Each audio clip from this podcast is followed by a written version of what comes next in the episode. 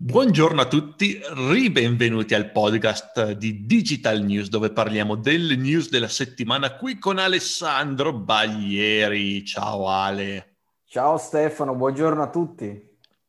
Ok, una settimana che secondo me è stata piena di news. No, non so perché lo dico, ma secondo me è piena di news. È piena di news? Allora, ci sono un po' di news e una l'ho presa appositamente per te, fra le tante ho detto qui, ho pensato a Stefano, ho detto questa gliela devo mettere, voglio vedere come risponde. No, e... molto male, mi sento, mi sento cavia. E per il resto sì, secondo me ne avremmo un po' da parlare, vediamo un po' che cosa ne esce. Allora iniziamo velocemente prima di andare avanti un'ora come settimana scorsa. Allora, prima news Stefano, si parla della Russia, non ne abbiamo praticamente mai parlato ehm, ad oggi e parliamo della Russia. Perché fonti dicono che Vladimir Putin abbia firmato una legge che richiede alle praticamente big tech, uh, cioè a tutte quelle persone, la legge dice questo, quindi ovviamente si va a riferire alle big tech, che se te hai qualcosa che ha più di 500.000 visitatori al giorno russi, te per legge devi aprirmi gli uffici in Russia perché altrimenti ti restringo tutto, non ti faccio vedere niente, ti tolgo la pubblicità, non ti permetto di monetizzare, ti tolgo i visitatori russi, eccetera. Quindi ovviamente è indirizzato alle big tech in una maniera un po' più, più indiretta, ma lì è. Come la vedi Stefano?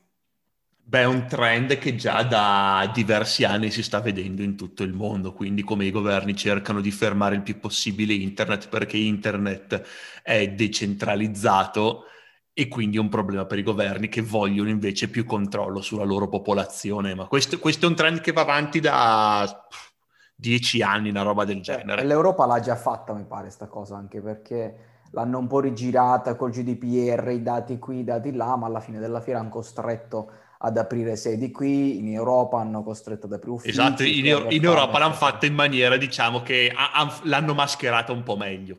Però esatto, Putin, perché... visto che non ha, non ha nessun... Se ne sbatte.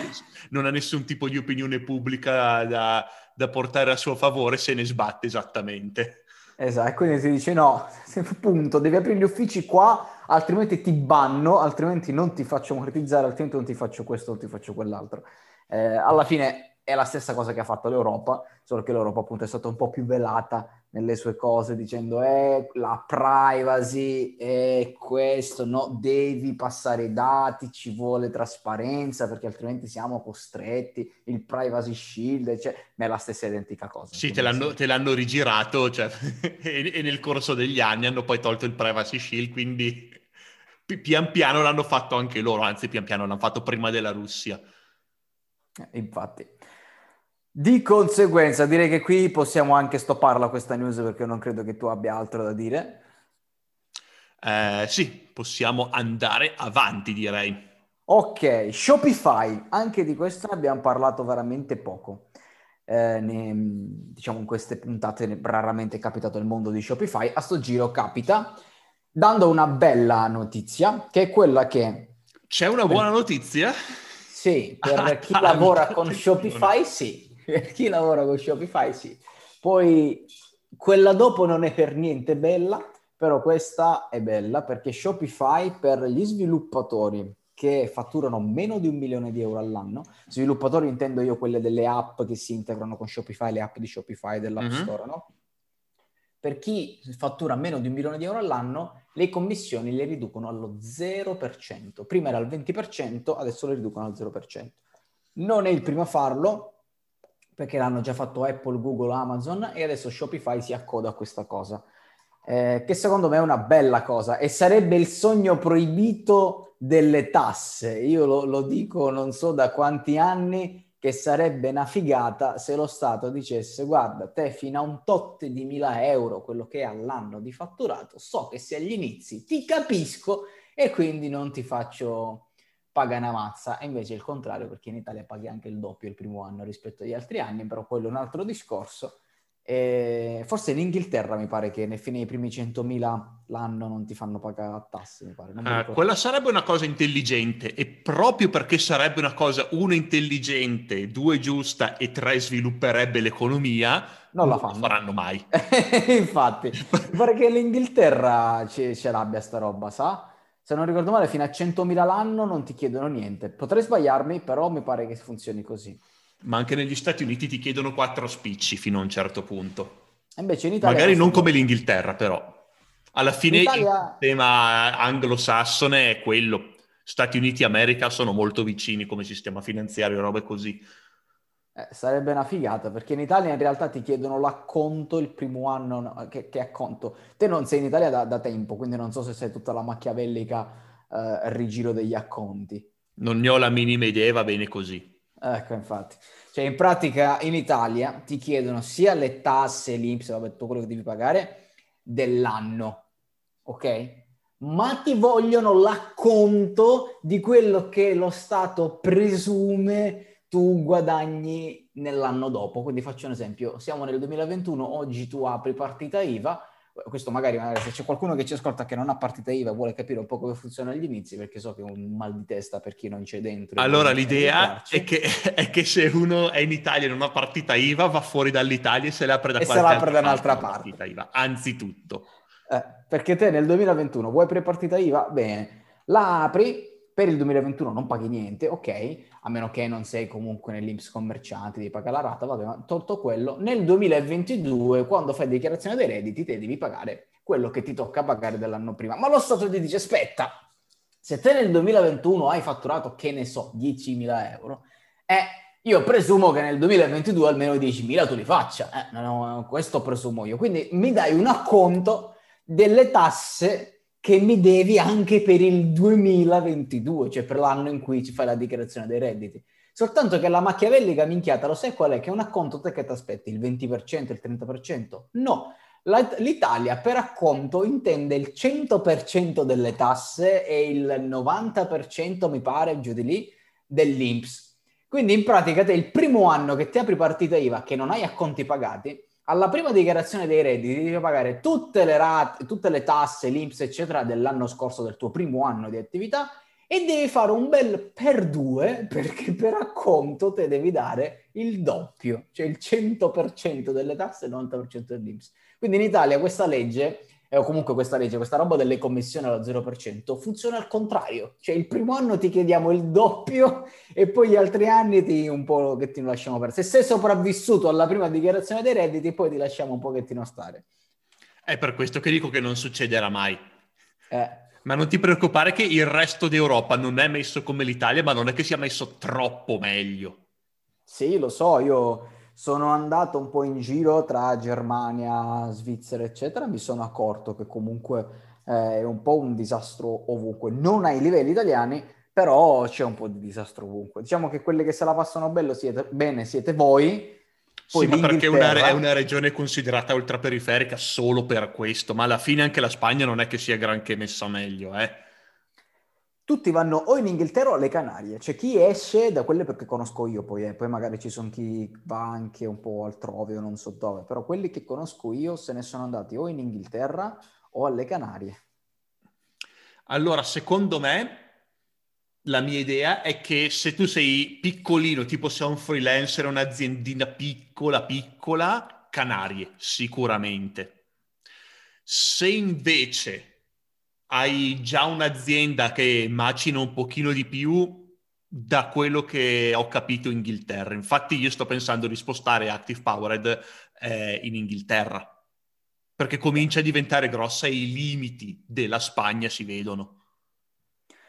L'unica cosa da capire è come si sta evolvendo, perché non sono per niente informato tutta la storia in Inghilterra e con Brexit, eccetera, se stanno un po' cambiando le cose oppure no. Allora, io voglio andare in Inghilterra proprio a causa di Brexit, proprio perché non è nell'Unione Europea. Cioè, per me una, è, è un vantaggio Brexit. Spiega meglio. Perché l'Unione Europea allora, l'ho già detto più volte quanto io odio l'Unione Europea e quanto secondo me è l'istituzione meno democratica di, dell'intero mondo occidentale. Uno. Due, i parlamentari europei, eh, visto che nessuno sa chi sono, non rendono conto a nessuno e quindi fanno un po' quello che vogliono. E quindi, terzo di conseguenza, quello che vogliono fare, quello che stanno chiaramente facendo, stanno cercando di fermare il più possibile tutto quello che è il commercio online, perché come ho detto prima, essendo decentralizzato, toglie potere, toglie controllo dal governo europeo. E il governo europeo, il Parlamento europeo palesemente quello che vuole è avere più controllo possibile sugli stati membri ed è una politica che negli ultimi cinque anni, una roba del genere, è palese. Eh, stanno cercando di bloccare il più possibile tutto quello che è online e in futuro, secondo me, l'Unione Europea passerà ehm, altri regolamenti che cercheranno di fermare il più possibile il commercio online e quindi, essendo Active Power ed un'azienda online, perché facciamo comunicazione digitale, essere fuori dall'Unione Europea è una scelta saggia per il futuro. Ah, questa è una bella cosa che secondo me fa anche piacere sentire a, a comunque agli ascoltatori, perché comunque sono cose che difficilmente un po' uno legge, si informa, a meno che uno non dialoga appunto con chi è del, di questo mondo qui.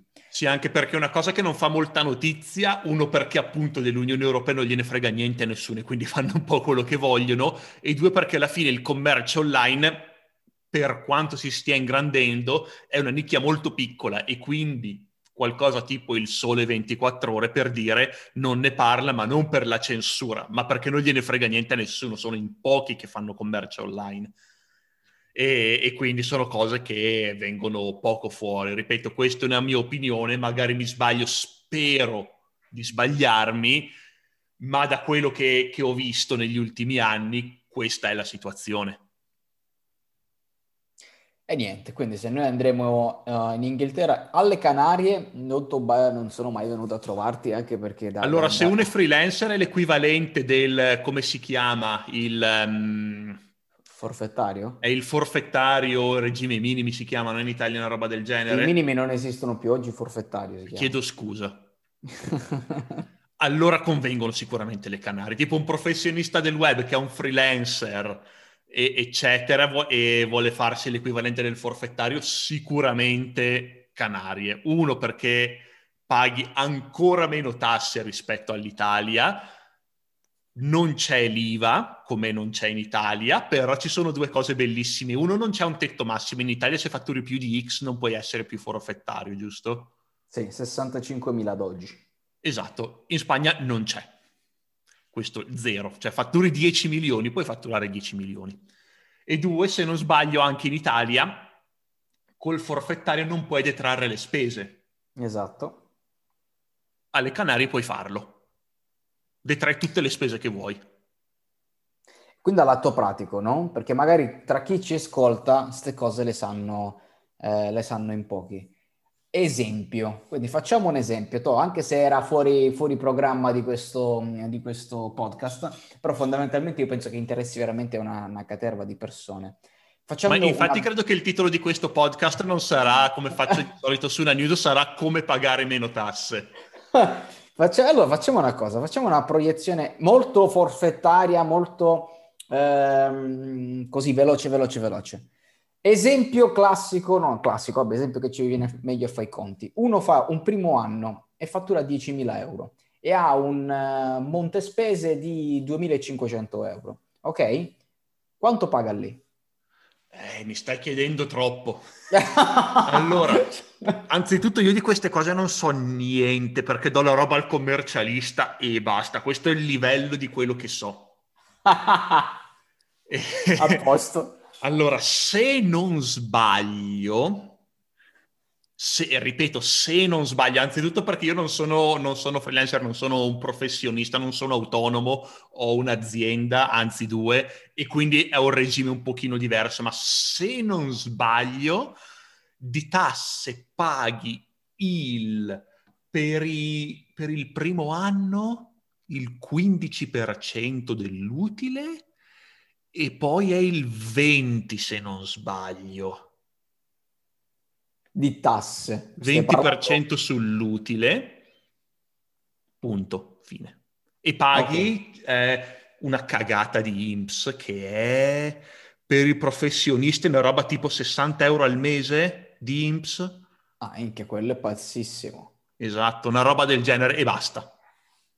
Eh, eh, da noi invece il salasso è l'IMSS, perché comunque col forfettario, te in Italia, eh, quindi esempio 10.000 euro spese 2005, se te rientri nelle spese che loro forfettariamente ti tolgono, perché la logica del forfettario è io le spese non te le faccio detrarre, ma ti calcolo le tasse su una percentuale forfettaria di utile, che a seconda di quello che fai, magari se sei un professionista mediamente è il 78%, se sei un commerciante mediamente il 40%, perché assumono che tu abbia il 60% di costi. E un professionista assumono che tu abbia quel 12% di costi, 20% di costi, quelle robe lì. E eh no, scusa, 22% di costi, eccetera. Quindi 78% esempio. E loro ti dicono, su questi 10.000 devi pagare il 5% sul 78% di fatturato, assumendo che quelli siano costi. Quei 2.500 di costi non se ne fregano niente, l'utile è forfettario, quindi a livello di tasse non è malaccio, che comunque su 10.000 eh, il 5% del 78% cioè il 5% di 7.800 è veramente basso, cioè è veramente una stupidata. E l'Inps è un bel salasso, perché l'Inps vogliono da professionista il 25-26% sul 78%, che è un casino di soldi. Lì è veramente la fetta grossa. Um, se in sei... pratica le tasse non le hanno chiamate tasse, le hanno chiamate IMSS. Esatto. Gli ha eh, cambiato il nome. Ti, costano, infatti loro lo vendono come paghi solo il 5%, paghi solo il 5% e poi c'è il 26% di IPS. Tipo ti ricordi, non so se esiste ancora quella roba, quei negozi cinesi che vendevano su eBay la, il... Um l'iPod scrauso, la cinesata iPod a 5 euro e poi ti facevano pagare 49 euro di, di trasporto, di spedizione. Ecco. È la stessa vale. più o meno cosa. È la stessa... E questo per i primi 5 anni. Dal sesto anno quel 5% diventa 15%, quindi è il 15 più il 26% e quindi già inizia a essere una percentuale grossa che è ok il 78% ma eh, è comunque una bella fettona. Ma soprattutto, ripeto, la minchiata è che nel primo anno è per due, perché ci sono gli acconti che te, essendo primo anno, non hai un cacchio di scontare come acconto, quindi c'è il 100% di uno e il 90% dell'altro, quindi fondamentalmente il 26 diventa... Uh, cioè alla fine della fiera, per farlo semplice, forfettariamente, se te fatturi 10.000 euro da professionista il primo anno, te il luglio dell'anno dopo devi pagare qualcosa come 4.005, una cosa di questo tipo, è circa il 40-45% di quello che ti entra senza togliere le spese, il primo anno. E quindi chi può farlo e chi ha un ufficio decentralizzato qui, in sostanza quelli che lavorano online, eh, cioè sicuramente eh, trasferirsi alle Canarie perché è un professionista, ma assolutamente. Che fra l'altro non serve neanche, rima- non serve neanche essere alle Canarie fisicamente. No? Non, non serviva almeno allora, sei mesi? Eh, no, non più per quello, anzitutto non devi, fare, non devi aprire da professionista, devi aprire una, un'azienda vera e propria, una SRL, però anche con una SRL diciamo che i costi sono paragonabili al, um, all'essere forfettario in Italia e hai un'azienda, è una SRL e con quella non è necessario essere fisicamente alle Canarie. È una legge che è uscita qualche mese fa, è una cosa nuova, può, si può rimanere in Italia. Ovviamente le tasse della, dell'azienda le paghi alle Canarie, le tasse personali sul tuo stipendio che ti prendi dall'azienda le paghi in Italia, ma almeno l'azienda paghi le tasse non in Italia. Mm. Questa è una cosa interessante, questa non e la sapevo. Ti togli l'IVA, sei sempre senza IVA. Sì, questa cosa non la sapevo, ero convinto che si rimanesse sempre almeno sei mesi là. Una volta sì, una volta era così, ancora devi farlo se vuoi pagare le tasse tu come persona alle Canarie, che sono più basse che in Italia. Però se proprio vuoi restare in Italia puoi fare questa via di mezzo, azienda alle Canarie e tu come persona sei residente fiscale in Italia, ma azienda e persona sono due cose diverse, sono due entità diverse. E le tasse che paghi quando ti prendi lo stipendio abitando in Italia? Così rispondiamo a tutte le domande che possibilmente stanno venendo in questo momento. Non lo so. Okay, allora, se qualcuno vuole saperne di più, comunque, se mandate un'email al supporto clienti, c'è che risponde Matteo. Il papà di Matteo a un'azienda che aiuta gli italiani a trasferirsi alle Canarie, a trasferire la propria azienda alle Canarie. Quindi se non lo, se, se, se non lo sa Matteo, vi passa il contatto se siete interessati di, di suo papà, che ha un'azienda che fa proprio queste cose qui.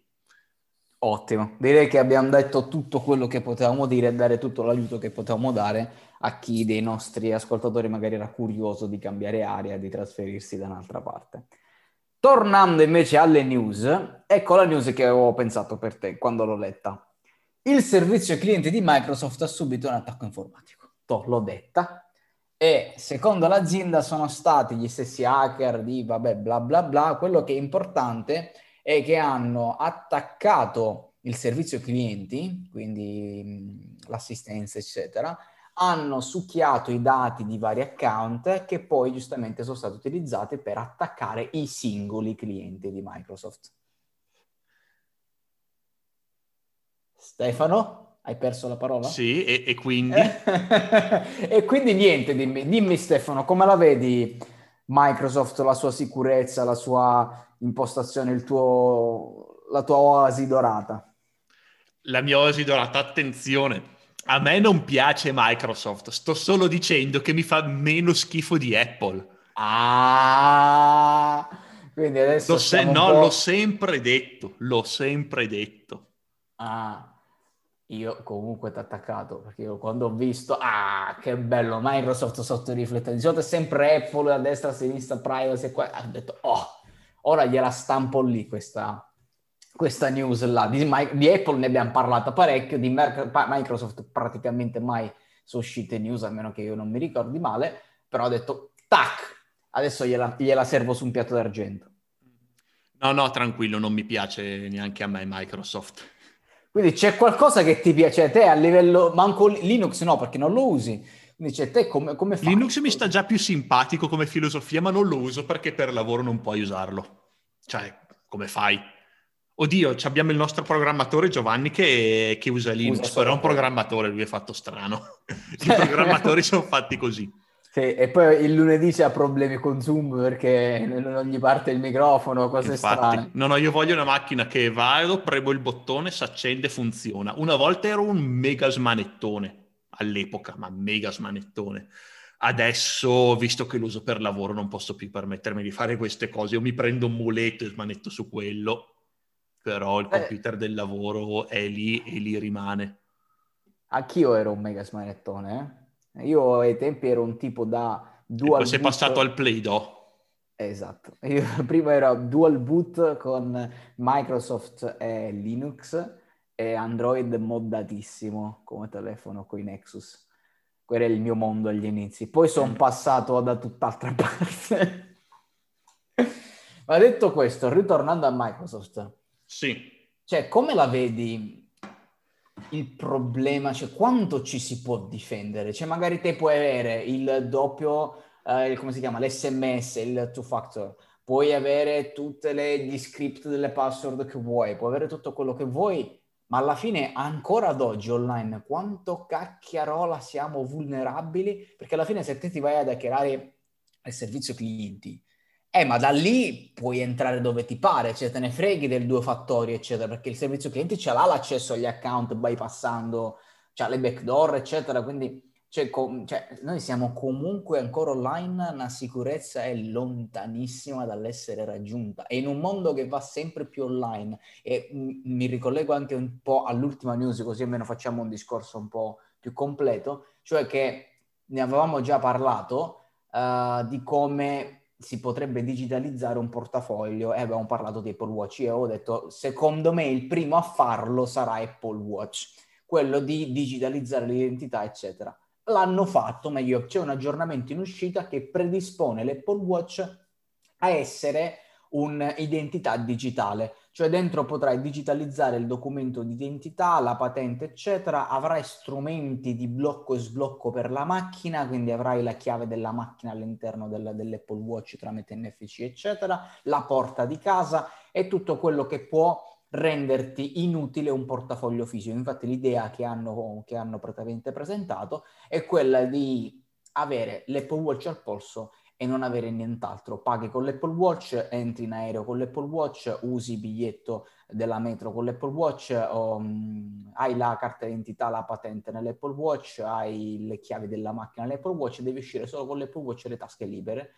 E, um, questo è quello che comunque l'idea è. E ne avevamo parlato che presto o tardi, secondo me, una cosa del genere sarebbe stata presentata. Poi se verrà utilizzata se lo Stato ti permetterà la patente italiana piuttosto che la carta d'identità italiana, queste cose le vedremo un po' come sono combinate nello specifico, però in un mondo che va totalmente in questo senso, digitale, con tutto online, con tutto a disposizione, ma quanto cacchio siamo ancora vulnerabili online? Allora, il grosso problema è che allora, il vantaggio di tutto quello che è online è la scalabilità, no? giusto?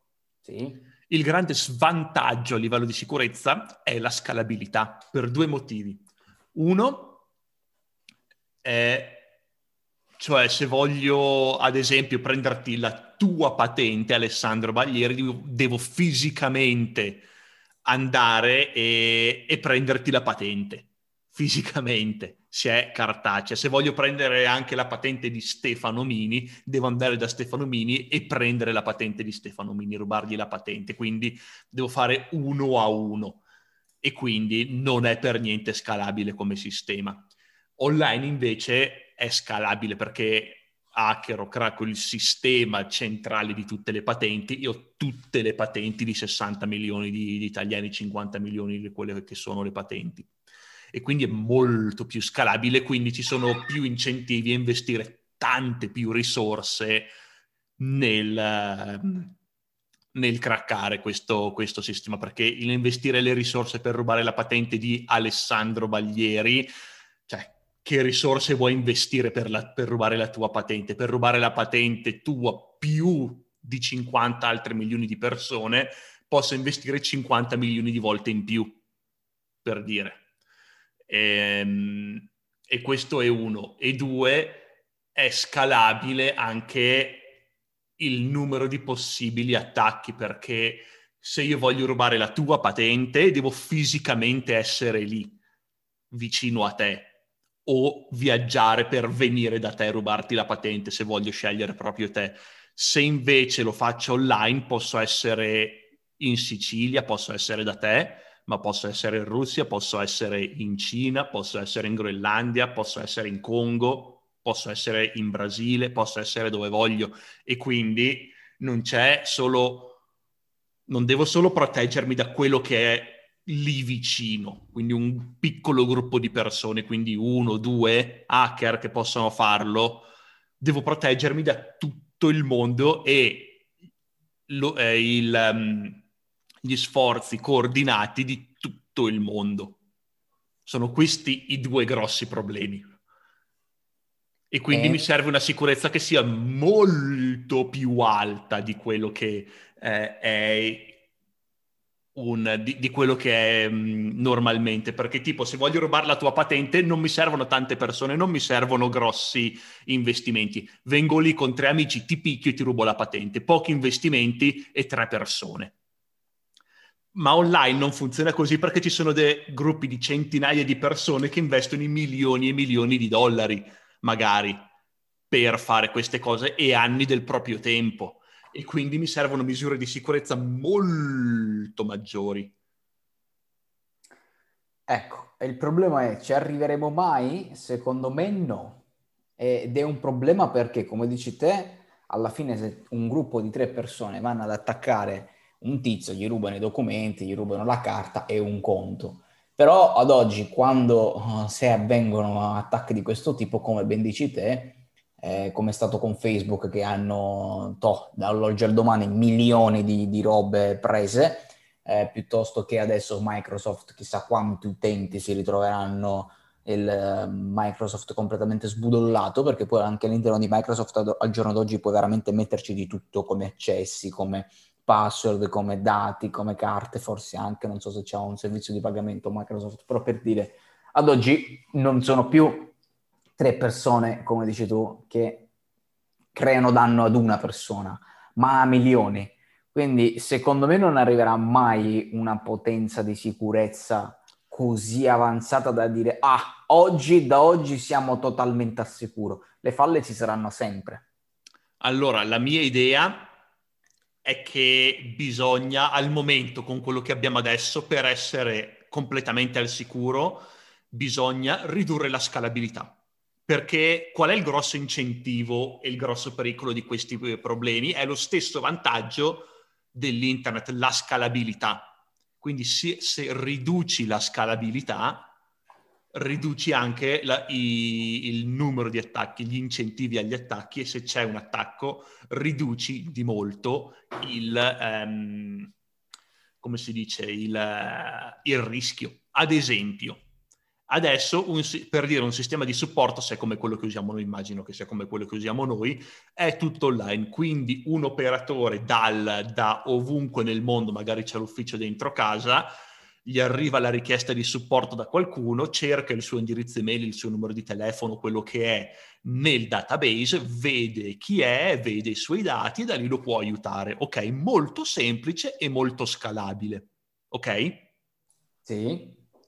Invece se riduciamo la, questa scalabilità, riduciamo i rischi. Ad esempio, un operatore connesso magari a internet, eccetera, eh, riceve la telefonata del supporto con il suo headset, robe così, e, eh, e c'è questa persona che richiede aiuto, ok? Però per andare a vedere chi è, controllare i suoi dati, non posso andare dal mio computer bello scalabile e cercare nel database online. Devo fisicamente prendere, spostarmi su un altro terminale che non è connesso a internet e da lì vedo i dati, per dire. Ho ridotto la scalabilità, ho aumentato i costi del supporto perché devo avere una serie di eh, di database fi- fisicamente presenti in ogni ufficio perché non sono connessi a internet, però se c'è un attacco informatico, quei dati sono al sicuro perché non sono fisicamente connessi a internet. Mm. Per dire, ho ridotto la scalabilità, ho aumentato i costi, ho ridotto i vantaggi dell'usare internet e i vantaggi di tutta la scalabilità che mi dà internet, ma ho ridotto anche i problemi derivanti da questa scalabilità, i problemi di sicurezza derivanti da questa scalabilità. Il problema è che non avverrà mai, secondo me. Eh, avverrà quando, se e quando per le aziende diventerà un problema. Cioè se gli attacchi informatici cominciano a diventare così, eh, così comuni e così disastrosi che ho un grosso problema di immagine per le aziende tipo Microsoft, allora cominceranno a farlo. Se invece riescono ad avere una sicurezza abbastanza alta, che questi casi sono abbastanza rari e a livello di immagine non ne soffrono più di tanto, allora continueranno a fare così. Poi magari troveranno un sistema per rendere 100% sicuro tutto pur lasciando tutto online allora buon per loro se lo faranno. Quindi staremo a vedere un po' e capiremo un po' quello che, che succederà. Io è una cosa che mi preoccupa parecchio, tanto è vero che io di mio tendo a non memorizzare password su, sui browser, eccetera. Tendo sempre un po' a cercare di salvaguardarmi un po' di più perché so quanto è vulnerabile ad oggi il nostro mondo fondamentalmente. Questo sì, per il momento sì. Ebbene, direi che abbiamo finito. Questa era l'ultima news della, della, settimana. Oggi abbiamo spaziato parecchio su notevoli argomenti e dovremmo essere riusciti a stare sotto i 40 minuti. Sì, sì, abbondantemente. Ah, perfetto. Così almeno evitiamo di piazzare gli ascoltatori per un'ora come settimana scorsa. Va bene, dai, allora ti ringrazio Alessandro. Ci sentiamo settimana prossima. Ciao ciao. Ciao ciao.